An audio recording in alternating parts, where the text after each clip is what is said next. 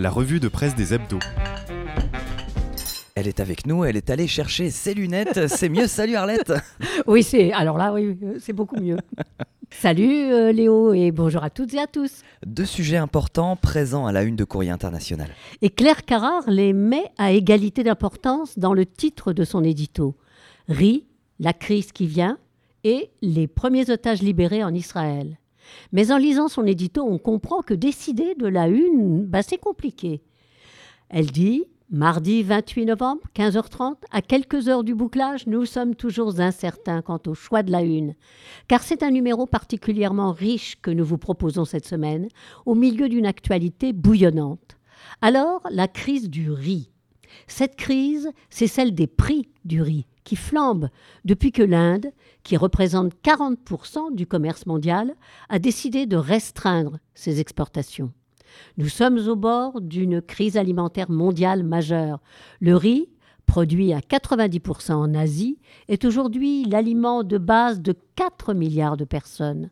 Alors vous trouverez ces articles pour en savoir davantage en page 28. En page 10, dans la chronique d'un continent à l'autre, le dossier intitulé Israël, Hamas, la guerre des nerfs présente des extraits d'articles parus en Israël, dans Haaretz et dans Tel Aviv. Euh, pardon, à, Tel Aviv et dans, le Jérusalem Post, le, Guardian et The Economist, le Financial Times au Royaume-Uni, le Washington Post, le Wall Street Journal, le New York Times aux États-Unis, le quotidien Emirati National, le journal Qatar Tribune, le quotidien libanais L'Orient le Jour, je vous ai donné la liste de, de, tous les extraits des journaux parce que c'est intéressant parce qu'ils sont très nombreux et très variés. Alors ils racontent la libération des premiers otages mais aussi des prisonniers palestiniens. Certains s'interrogent sur la suite des événements, ils réfléchissent, ils nous disent leurs réflexions sur le sort des Gazaouis. Alors ce sont des points de vue variés et c'est très utile pour fuir les yaks à faucons réducteurs et dangereux. Les canetons du canard enchaîné nous préviennent, la COP28 aux Émirats arabes unis, les énergies fossiles, on n'est pas prêt de leur dire do bye bye. Oh, j'adore. Alors, le titre de la une n'est pas mal non plus. Descente d'identitaires néo-nazis à Romans-sur-Isère, après les fichiers S, les fichiers SS. Ah, c'est pas mal. Eh hein, oui, quand pas même, mal. hein. Alors cette semaine, je vous propose un panoramique de la page 4. Les sujets y sont aussi réjouissants, quand on se réjouit de constater combien le monde tourne à l'envers, que variés. Le bonus réparation textile et chaussures, tout est prévu sauf l'aspirine. La retouche à prix réduit, c'est possible, mais à l'issue d'un parcours d'une folle complexité. Alors je crois que c'est encore une fausse bonne idée, mais enfin bon. Un petit scandale écolo-sanitaire. La pollution de l'eau à Rumilly en Haute-Savoie. C'est là où se fabriquent les poils Tefal et leur revêtement de téflon qui contient du PFAS hautement cancérigène qu'on retrouve dans l'eau du robinet. Alors le phénomène est connu à Rumilly, mais il n'a jamais été reconnu ni par les autorités politiques ni par les autorités sanitaires, Sauf que depuis l'émission Envoyé spécial qui a enquêté et diffusé son reportage, eh bien voilà, on a ouvert une enquête. Alors merci les journalistes, hein. n'oubliez pas, merci les journalistes. Encore un scandale, c'est à Mayotte et ça dure, et c'est encore à propos de l'eau. De l'eau saumâtre, un jour sur trois depuis des mois. Petit scandale encore, Gabriel Attal, notre jeune ministre de l'Éducation, semble bien être à la veille de découvrir la solution miracle pour améliorer le niveau des élèves. Le redoublement, les classes de niveau. Ah, ça s'est déjà fait dans le passé? Ah, et ça marche pas? Ah bah il faut vraiment qu'il lise le canard. C'est en page 4, monsieur le ministre. Un petit dernier pour la route. Le musée de la pétaudière, et attention, c'est du brutal. Le canard a mis le bec sur un rapport de la Chambre régionale des comptes de la Guadeloupe qui passe au lance-flamme la gestion du MACT, le musée des mémoires de l'esclavage à Pointe-à-Pitre. Alors, je ne vous en dis pas plus, c'est encore aux pages 4. Qui écoute encore la France? C'est le 1 qui pose cette question.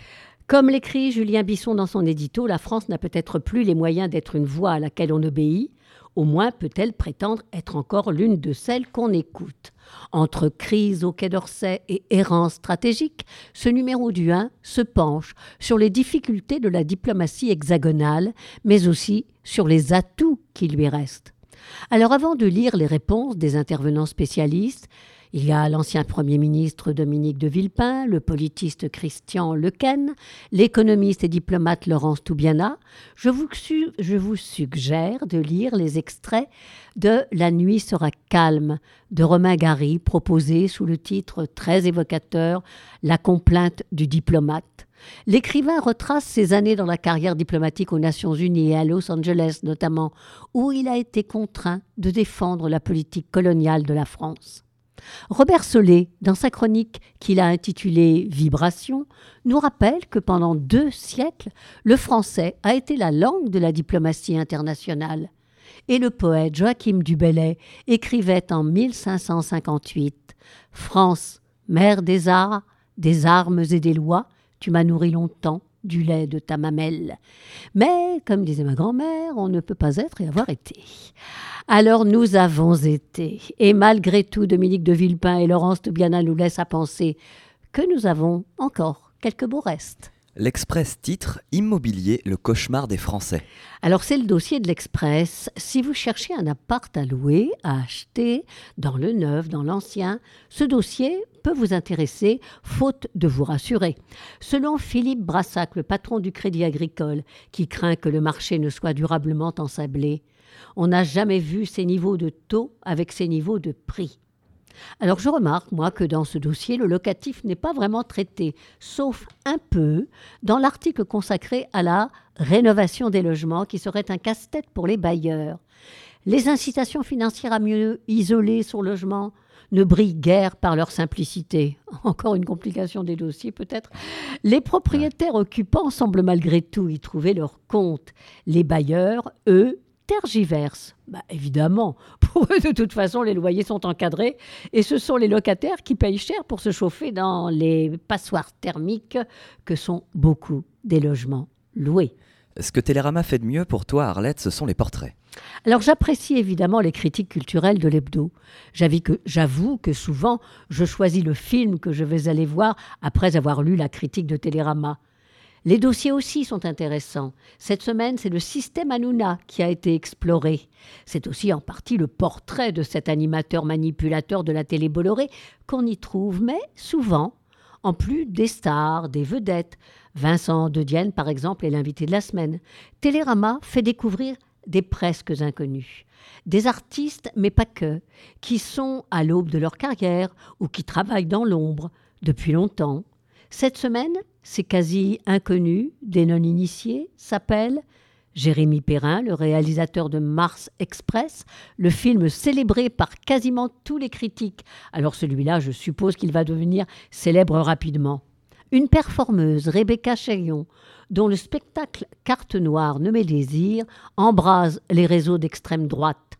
Un rappeur belgo-congolais, j'ai dit quoi, Condolais Condolais. Ah alors congolais, on va dire. Hein, il vient du Congo, ce monsieur. Balogi, qui sort un film saisissant selon Télérama. Une libre danseuse, Leila K. Et puis, une écrivaine de la littérature jeunesse. Salon de Montreuil oblige, bien sûr. Anne-Laure Bondou. Vous les connaissez?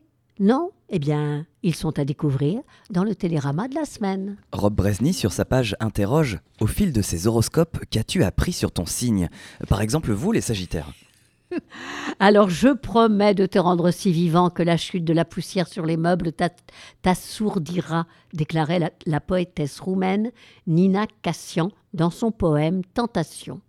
Sans doute s'engageait-elle ainsi à éveiller pleinement l'essence de ses lecteurs, à stimuler notre capacité d'émerveillement et à éveiller en nous de minuscules émotions.